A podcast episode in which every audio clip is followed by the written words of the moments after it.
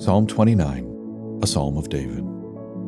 Ascribe to the Lord, O heavenly beings, ascribe to the Lord glory and strength. Ascribe to the Lord the glory due his name. Worship the Lord in the splendor of holiness. The voice of the Lord is over the waters, the God of glory thunders, the Lord over many waters. The voice of the Lord is powerful, the voice of the Lord is full of majesty. The voice of the Lord breaks the cedars. The Lord breaks the cedars of Lebanon. He makes Lebanon to skip like a calf and Sirion like a young wild ox. The voice of the Lord flashes forth flames of fire. The voice of the Lord shakes the wilderness. The Lord shakes the wilderness of Kadesh.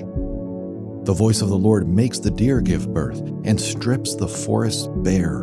And in his temple all cry, Glory. The Lord sits enthroned over the flood. The Lord sits enthroned as king forever. May the Lord give strength to his people. May the Lord bless his people with peace.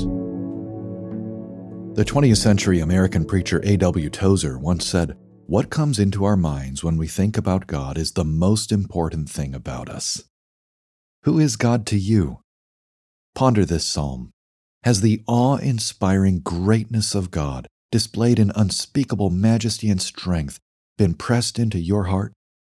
If not, this psalm helps to do so. The Bible gives us multiple angles of who God is. He is both transcendent and immanent, both high and low, both great and good, both mighty and merciful.